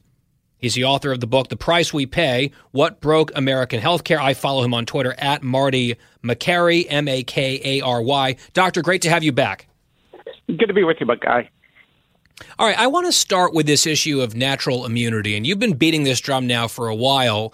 And I saw you announced on social media just recently that you're going to stop complaining about it, although you're going to still call out the federal government for relative inaction and all the resources that they have at their disposal, not using any of them or deploying any of them to research this crucial question. You and your team at Johns Hopkins are going to attempt to get some good usable data on the question of natural immunity, people who get COVID and recover from COVID, those antibodies and how protective they are, how long they last, that type of thing. What's the scope of what you're trying to do and to what end? Well, that's exactly right, guys. So we've had a few doctors making all the COVID decisions in the United States, and they're old school doctors, and they're not doing certain things they should be doing, like inviting people who got infected 18 and 19 months ago to come in and have their blood drawn and check them for antibodies of all kinds, do a formal analysis, look at the immunity profile. That is research that we should have that we don't have. Right now, the best data we have is six to 10 months, and that's from Israel. So clearly, they don't want this data. They don't want the results. They don't want to look at their testing data to see when people test positive after the, they've recovered. So I've taken it on myself to lead my Wait, hang on. Before we get to. Before we get to that and what you guys are doing, you said they don't want the data. Why? Why wouldn't they want data on a huge, huge element, a huge, huge question within the policy realm, the public health policy realm during this pandemic as we hopefully come out of the pandemic? Why would anyone at that level not want to have good data? Because it undermines the vaccine for all message, which is generally a good message, but they see it as threatening to a very simple and streamlined message to tell every single human being to get vaccinated as the only path out of the pandemic. So that's what they look, that's what they tell me privately. That's what many doctors have even suggested uh, that I recognize to tell me to stop talking about natural immunity. As you mentioned, I've been beating this drum now for a year and a half. Where's the data? We need it. So we're going to do it at Johns Hopkins. We're leading this study. Okay, so tell us about it. Yeah, so we've um, invited people, and this and the study, by the way, got so much of a response. We had so many people volunteer that it's closed now. So just want people to know we, we're not accepting new people. Well, we've got a lot of folks, over a thousand, who now have had their blood drawn, and we're looking at, at the results. And we're going to get the final results in the next few weeks, maybe several weeks. Uh, we'll see what the data show, but the hypothesis is that natural immunity is durable, it's effective, it's solid, or you know it may wane. It may be no good uh, close to two years. We'll find out. But this is data that we need right now to inform policy. All the other data suggests that it's going to be solid. So we'll see. We've got a big team. There are a lot of independent people verifying the data, so there's no inter- no one has to worry about you know interference with political ideology on the results. This will be a solid scientific study. You know, I'm just reflecting on what you said a moment ago in response to another question. I can understand why people would want to keep messaging clear and simple and would therefore perhaps be concerned about other factors coming in and perhaps muddying the message. And that seems to be part of the thrust of the pushback you've gotten talking about natural immunity. That is an interesting debate to have, I would say, on a PR level, right? Or in terms of how messaging ought to occur. But in terms of actual science and medicine, doctor, it is really, I think, scary to me that you wouldn't be hearing from maybe politicians or journalists or other leaders asking questions about this, but fellow doctors and scientists saying, we don't want that data because it might complicate the messaging. To me, that is something other than medicine or science. It's dishonest for a scientist to talk like that, in my opinion. We can both encourage vaccination among non immune adults and be honest with the data on natural immunity. And by the way, we have the same issue with therapeutics. Such an intense focus on the vaccine strategy to get out of the pandemic that there's been a downplaying of things like molnupiravir, Merck's new drug that cut deaths to zero among COVID patients, and a simple uh, steroid nebulizer treatment, which works, and hypertonic saline spray, which which is effective in the data, but no pharma executive gets rich from it.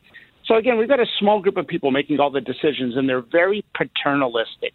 We see it over and over again. We even saw it with home testing. We encouraged from day one of this pandemic that we develop a test that people could run at home, and that would be an effective strategy rather than fill up our emergency rooms. And Yeah. for a year and a half, you know, we had the debate. Finally, we got it. We had this debate with home pregnancy tests. Medical profession argued, you know, uh, we don't want people to get this information on their own. It has to be done by a physician and report the results reported by a physician. We had the debate with HIV. People are saying no one should be able to test themselves for HIV. We have to do it. That paternalism is an old school mentality, and that has been a major barrier every step of the pandemic. Now, look it at what just it blows my way. on. I was going to say it blows my mind still as we're having this conversation that you would have actual scientists and doctors saying, no, we don't want more data. No, we don't want more information because it might be too complicated for the dum dums out there in America. And we want to make sure that our way is what's being focused on and our message doesn't waver and there's nothing sort of at the periphery of it. And therefore, let's just not even really look at the research or do the research. That, as I said earlier, is something other than science. That is politicized science. That is not medicine. It is something altogether different. And on this point, doctor, I just recently got back from a trip overseas, finally got abroad for a short vacation, went to Greece. And it struck me as very interesting going over to Greece. I had all sorts of options from the government over there. In order to be granted access to that country, I had to provide either proof of vaccination, and they had a number of approved vaccines, including all the American ones, or a negative test in the last 72 hours PCR, or a negative test in the last 48 hours rapid test antigen, or a doctor's attestation that I had recovered from COVID, meaning that I would have natural antibodies. I could do any of those four and get into Greece. To come back to the United States as a United States citizen, I had to show proof of vaccination and one of those tests that I mentioned, and there was no option on natural antibodies at all. I'm wondering why the science is good enough for the government of Greece, but not even close to good enough to even have it in the realm of options for a U.S. citizen coming back as far as the U.S. government is concerned. Well, in in parts of Europe and Israel, they recognize natural immunity because the scientists there have not lost their objectivity because political doctors, that is, government physicians uh, who follow a group think led by Dr. Fauci, have decided here to disregard natural immunity. It's amazing. They have $50 billion at the NIH between the CDC and the NIH and 30,000 employees. They couldn't do this study on natural immunity to just answer the question. Instead, they're parading around the world that we don't know about natural immunity.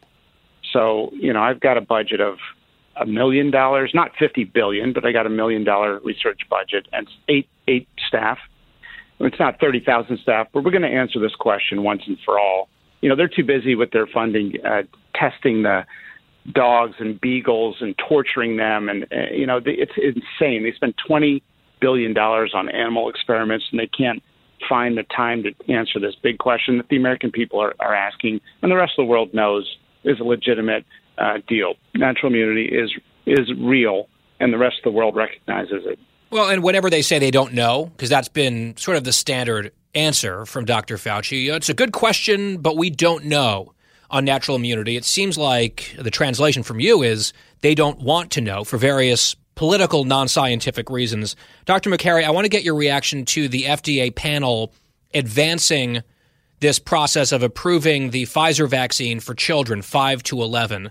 I know there are still questions about that. There's questions about the data. I'm a very pro vaccine person. I got my vaccination as soon as I possibly could for COVID 19. I know friends who are parents saying, we're not sure yet about whether our kids, especially younger kids, would benefit from this, really need this at all. And uh, there are concerns out there floating about regarding mandatory vaccines for schools, for example, for COVID, a virus that does not, in an overwhelming way, does not negatively impact, in a severe sense, young children. What is your analysis and your medical opinion on vaccines for kids when it comes to COVID and potential vaccine mandates for kids on this disease, given what we know? Well, there's no one size fits all strategy, and that's unfortunately not what you're hearing. You're hearing a one size fits all strategy from all the public health leaders and a bunch of the TV doctors and the mainstream media. Let me break it down for you. If the kid is, has a medical comorbidity, the answer is yes, they should get vaccinated. If they had the infection in the past, they have natural immunity, the answer is no. For everybody else, they're going to have to decide if a healthy kid has benefits that outweigh the risks. And I do think the numbers favor vaccination in redu- reducing deaths and overall health problems. It also may reduce community transmission, not eliminate it. But you know what? We've got to respect parents who have concerns about the study being too small, and it was too small to look at rare serious adverse events. And some people are going to ha- have concerns about the deaths after vaccination. That is real. They're rare, there have been documented cases of kids dying from the vaccine. So overall, if it were me, if I had a child that didn't have uh, COVID, I would say I think I probably would. But we don't know what the risk is in a post-pandemic era. In other words, the study was done during the Delta wave, where now we're going to be at much lower rates. The risk level is different. So we've got to respect individual decisions on this. And if you do have it, it doesn't have to be two doses three weeks apart or nothing. It could be one dose, or you could spread those two doses out by three months, which is a better strategy than three weeks.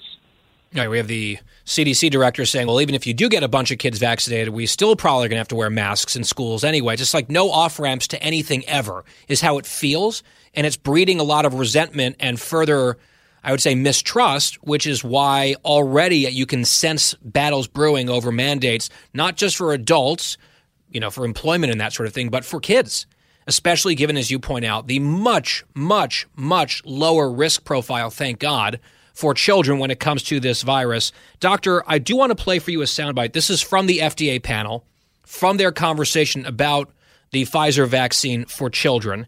And I've seen this clip being shared a lot on social media. I don't really know what to make of it. I don't want to feed into misinformation or misplaced hysteria.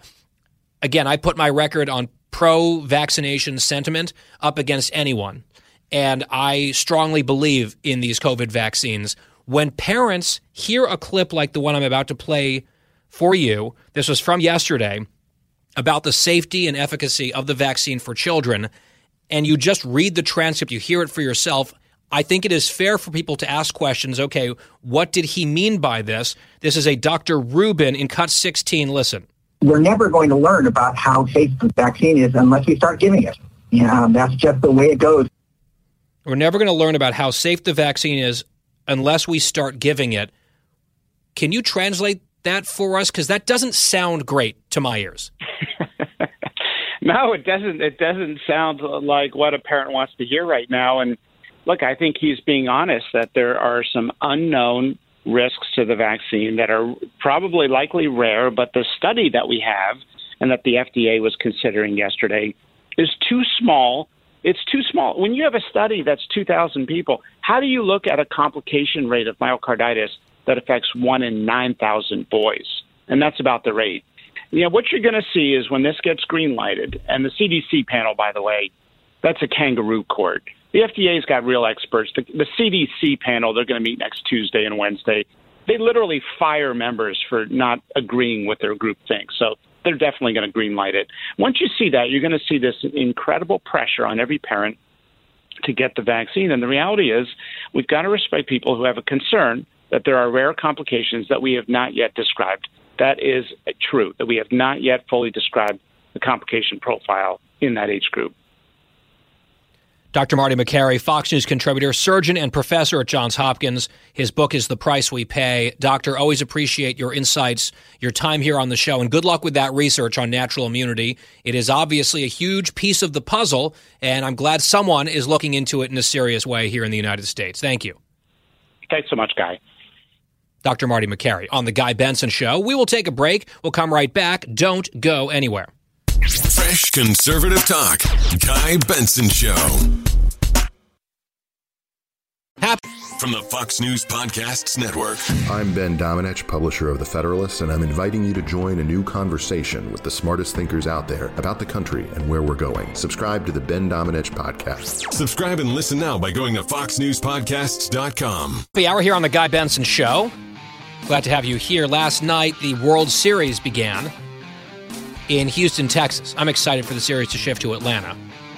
Just sort of as a middle finger to Major League Baseball and the commissioner in particular. I saw the commissioner put out a statement or made some comments saying, well, as a rule, we really try to stay apolitical, and there was one high profile exception, and obviously we're going to try to go back to the rule in the future.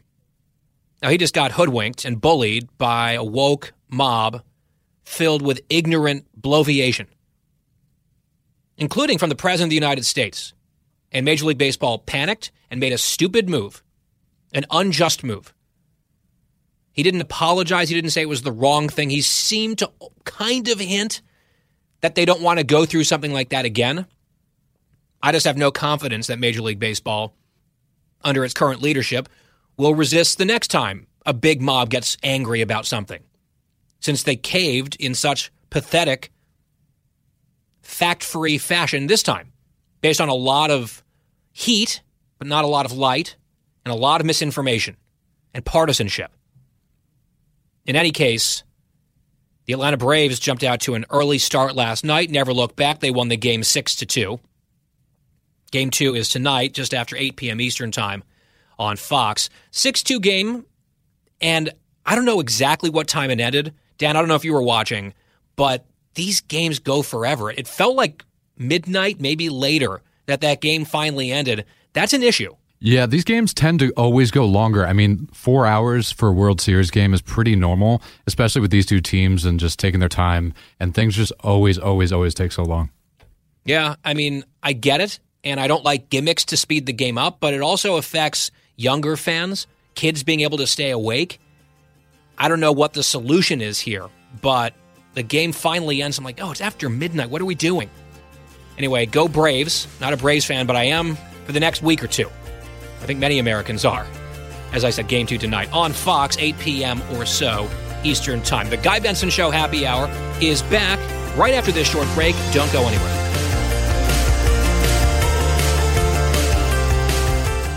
Talking about the issues you care about. Guy Benson. Texas Governor Greg Abbott joined us earlier on the show here today on The Guy Benson Show. Interesting conversation with the governor of the Lone Star State. Here's part of my chat with Greg Abbott. I first want to ask you a question because I had Governor Kemp from Georgia on yesterday. He's pretty excited because the Atlanta Braves are in the World Series. Now, of course, the Houston Astros from your state are in the World Series. Do you have a friendly wager with Governor Kemp over the outcome of this series? It's called barbecue. okay.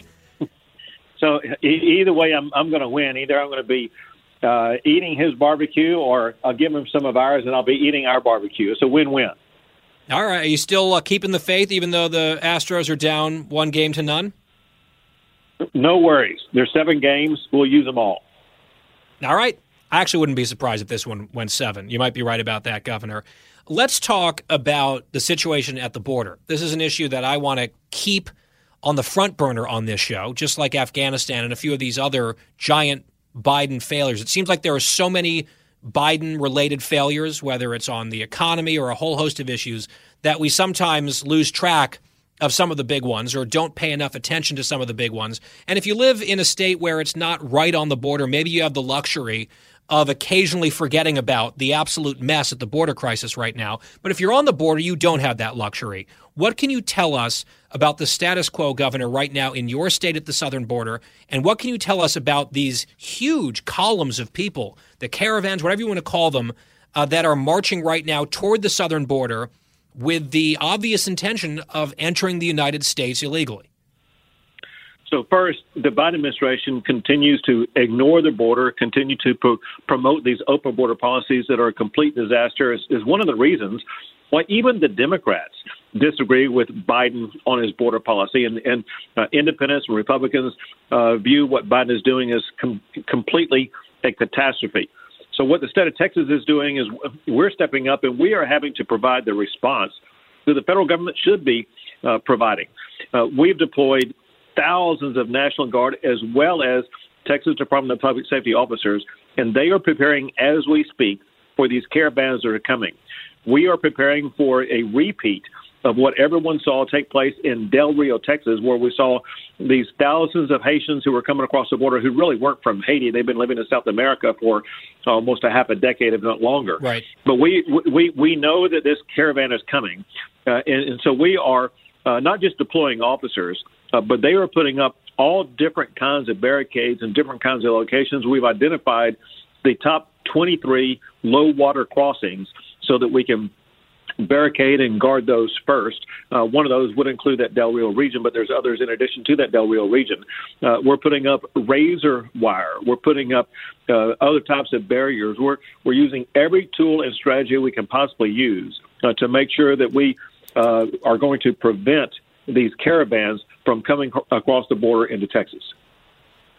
You know, Governor, we were talking the other day about how border apprehensions hit an all time high on record in 2021. It just, the issue exploded, encounters exploded, more than 400,000 known gotaways on top of well over 1.5 million encounters. There's some unknown number of unknown gotaways as well. It is just a flood. It is a shocking, shocking number. And it's all happened, and, and the real uh, significant increase has happened on the watch of President Joe Biden. I saw this story from FoxNews.com today where internal enforcement here in the United States against people who shouldn't be here has dropped significantly over that same period of time. In fiscal 2021, ICE arrests dropped sharply as the Biden administration has restricted enforcement. So while they have kind of resorted to what has to be described at least as a quasi open border policy at the border when it comes to that enforcement, and we can see the results there. At the exact same time, they are drawing down their internal enforcement, which also just adds to this message that's being sent that our laws don't really matter, our border doesn't really matter.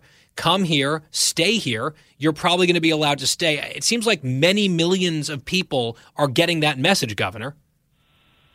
So you talked about two very important topics I want to quickly address, and uh, they are two different ways, two different approaches. One, the Biden approach. One is the Trump approach. One was the messaging that you're talking about. The message that Trump sent, and, and that is that our border secure, we're protecting our sovereignty, and that President Trump was going to do what was needed. My full interview and all of today's show available online and in the podcast. It's free on demand. The resource that you can go to every day for all of it, GuyBensonShow.com. If you're looking for that free on demand podcast, FoxNewsPodcast.com, also an option, or wherever you get your podcasts, of course. When we come back, producer Christine in our home stretch has a new get rich quick scheme. They're always terrible. This one apparently involves cars. I know nothing about it. We'll explain. Brace yourself. It's coming up. For the full interview and more, go to GuyBensonShow.com. Home stretch here on The Guy Benson Show. Thanks for tuning in. And if you're listening on the broadcast, you are hearing, in my view, what is one of the hottest jams of 2021 Coldplay and BTS collaborating on My Universe. And it has some strong 80s vibes. This is part of the reason why I love some of Dua Lipa's stuff, some of the Weeknd stuff. It has a little bit of that throwback to 80s sound. And I like 80s sound when it comes to music. And once I heard this song, I was actually in an Uber, and it's a rarity, but I asked the Uber driver to turn the radio up because I wanted to hear the song, and I Googled, what is this? And I have since listened to it, oh, I don't know, 100 times, 200. I was doing some work on the airplane the other day. I just had it on loop for probably half an hour. It's good. And there's a cool video that was done with the Empire State Building where they lit it up and they coordinate it with the beat of the song with all different colors and stuff. It was just cool. So to me, it's a bop. It's a banger. I endorse it. My Universe by Coldplay and BTS. I wanted to start the home stretch with something that I wanted to hear, that I was going to enjoy hearing. Because I suspect what I'm about to hear, I will not enjoy as much. Producer Christine has a new idea, a new scheme. She comes up with these from time to time where she thinks that there's an opportunity to make a lot of money fast, and she tries to convince her husband to do something, frankly, dumb. I think the last one was they were going to start breeding horses. Was that, was that I think? No, I want- She and her sister were going to. I wanted to buy a horse, but I think the last one we talked about was uh, selling the house. Remember? Well, that was another one where you wanted to make a huge profit on your house and you had enlisted a real estate agent to come take a look around. You didn't even tell your husband. And you also realized, well, maybe we wouldn't be able to afford a new house, the type of upgrade that you had in mind, because the other houses are also getting more expensive. So I'm not sure you'd really thought that one through entirely either. He found out about that appraisal on this show because he was listening to the home stretch. Uh, and that was immediately thrown in the garbage can, just kicked to the curb that idea. So you got the horses, you've got the house, and now there's something involving a car. Is that right? Yes, I would like to sell my car. Uh, I don't own my car, but I would like to sell it. Let me paint you a little picture. Uh, okay. Okay, so uh, Bobby and I uh, lease our cars because I like to get a new car every few years. It's nice, right? And then you never have to worry about the wear and tear. Now, I don't know if you know this guy, but there is a shortage of cars right now. So the price for pre owned cars is skyrocketing. It is just insane. So, my idea, and Dan, don't look at me funny, hear me out. My idea is actually very smart. I heard it on a podcast the other day. Oh, well, it must be good. What I would like to do is uh, pay off because we owe like only maybe like five thousand left on the lease, and then I want to buy the car outright. You know, like the buyout price at the end of the lease. So whatever that is, I want to do that right now. Own the car, and then I want to sell it. And I probably, I told Bobby, I can easily probably make, I would say about nine to ten thousand dollars right away. Now you ask, well, what happens, Christine? You don't have a car. There are great lease specials going on right now, and I'm not, I'm not, I don't have to be set on one type of car. So I will look for the best deal where I put no money down and just get back into a par- car payment. Boom. I just pocketed almost $10,000. Well, no, but you'd need those dollars to then lease your next car. No, no, You no. would need a car. Yes, but I'm not, I'm going to find a uh, I'm going to find a good deal. I'm going to find something that you know maybe oh like maybe a thousand down. I'm pretty good at haggling. I'm the one that always gets the cars for us. Usually Bobby drops me off and then I'll call him a few hours later and say this is what we got. This is the deal, you know, cuz I can put the tears on. I can walk out, I can stomp out. You know, they get annoyed with me. They just want me out of the dealership. So No, usually I believe that. What's the crying? Do you come up with some story, like some sob story about a sick child or something? Do you lie? Um, I don't. Can I, I'm not sure if I should say that on air, but listen, I do what I have to do. I mean, you come in. In fairness, you did talk about how your mother is, with all due respect to Judgy Joyce, a scam artist herself, right? Where she buys things and then puts her very, very, very old version of those things in the box and returns it for a full refund, and then keeps the new one, which is actual stealing. You admitted that on the air. So I wonder, have you inherited? You did. I actually got a text from my mom listening to that show, like, um, I think Christine just described a crime. I was like, yeah, her mom's crime. So now I'm wondering, uh, have you sort of taken that model and maybe walked it back a little bit, but you go marching into some, I don't know, Buick dealership and you say, here's what I need. And then, you know, you turn on the waterworks in order to get what you want. I Just like, what would be, how would you try to convince me? I'm a, I'm a used car salesman. Cookie walks through the door. Okay. What is Cookie telling me to make me part with a vehicle for much less money than I want to? So what happens first is you'll I'll pick out, you know, not the top model car. I'll pick out a lower base model and you'll say to me, "Okay, you know, that's such and such a price." And I'll say, mm, "Okay, let's You know what? Uh, hey, uh, I'm going to call you Joe, okay? Hey Joe, why don't you and I go walk around this lot? Let's just see what else you got there, you know. Uh, maybe my husband will upgrade me a little bit. Let's just go take a walk. Then I go and find the one that I had already looked at because I went before.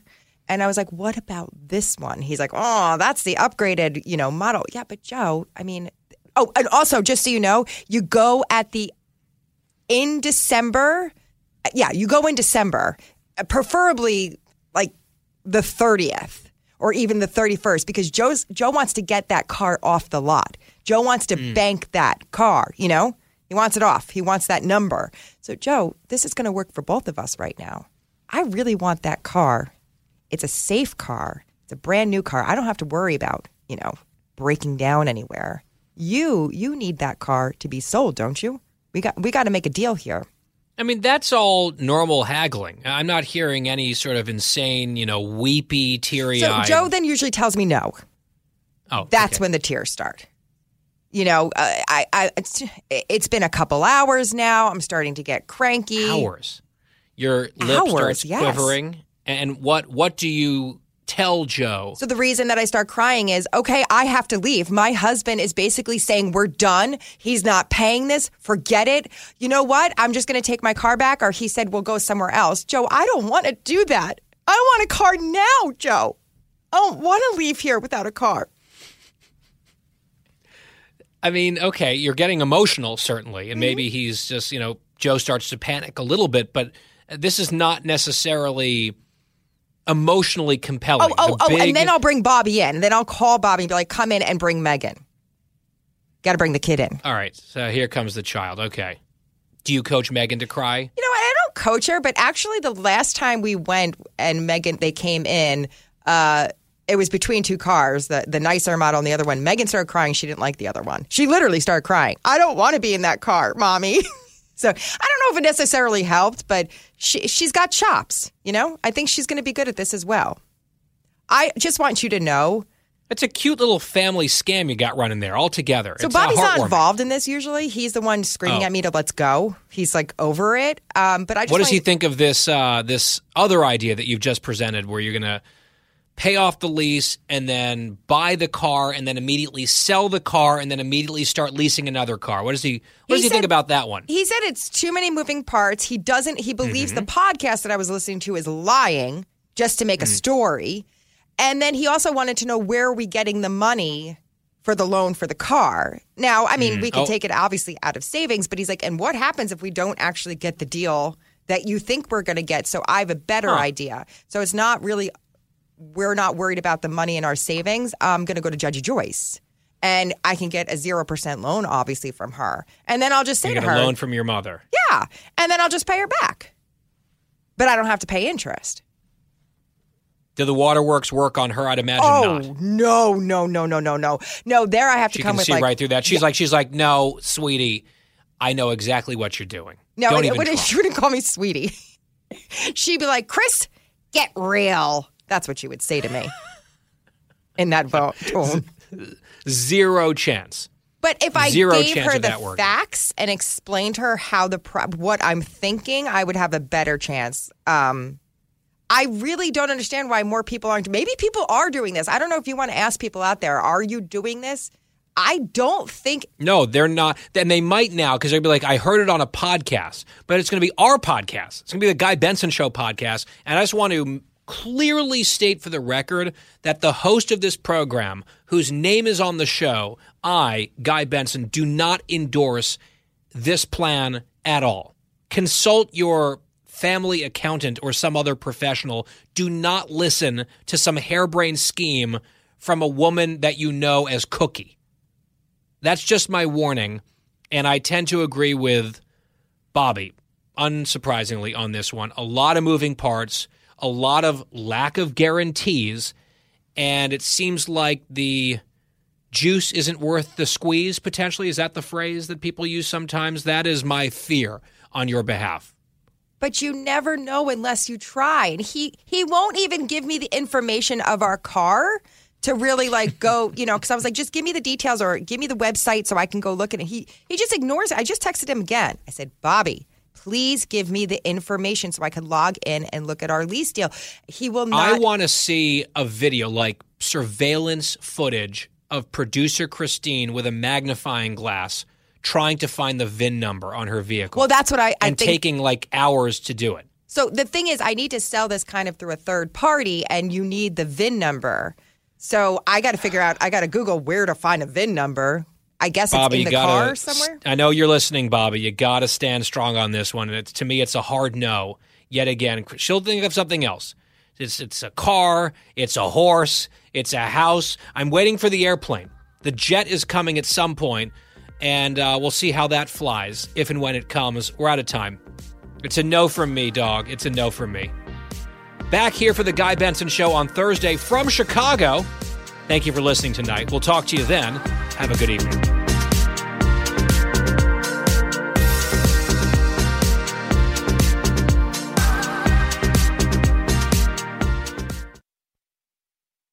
Hi, everybody. It's Brian Kilmeade. I want you to join me weekdays at 9 a.m. East as we break down the biggest stories of the day with some of the biggest newsmakers and, of course, what you think. Listen live or get the podcast now at briankilmeadshow.com.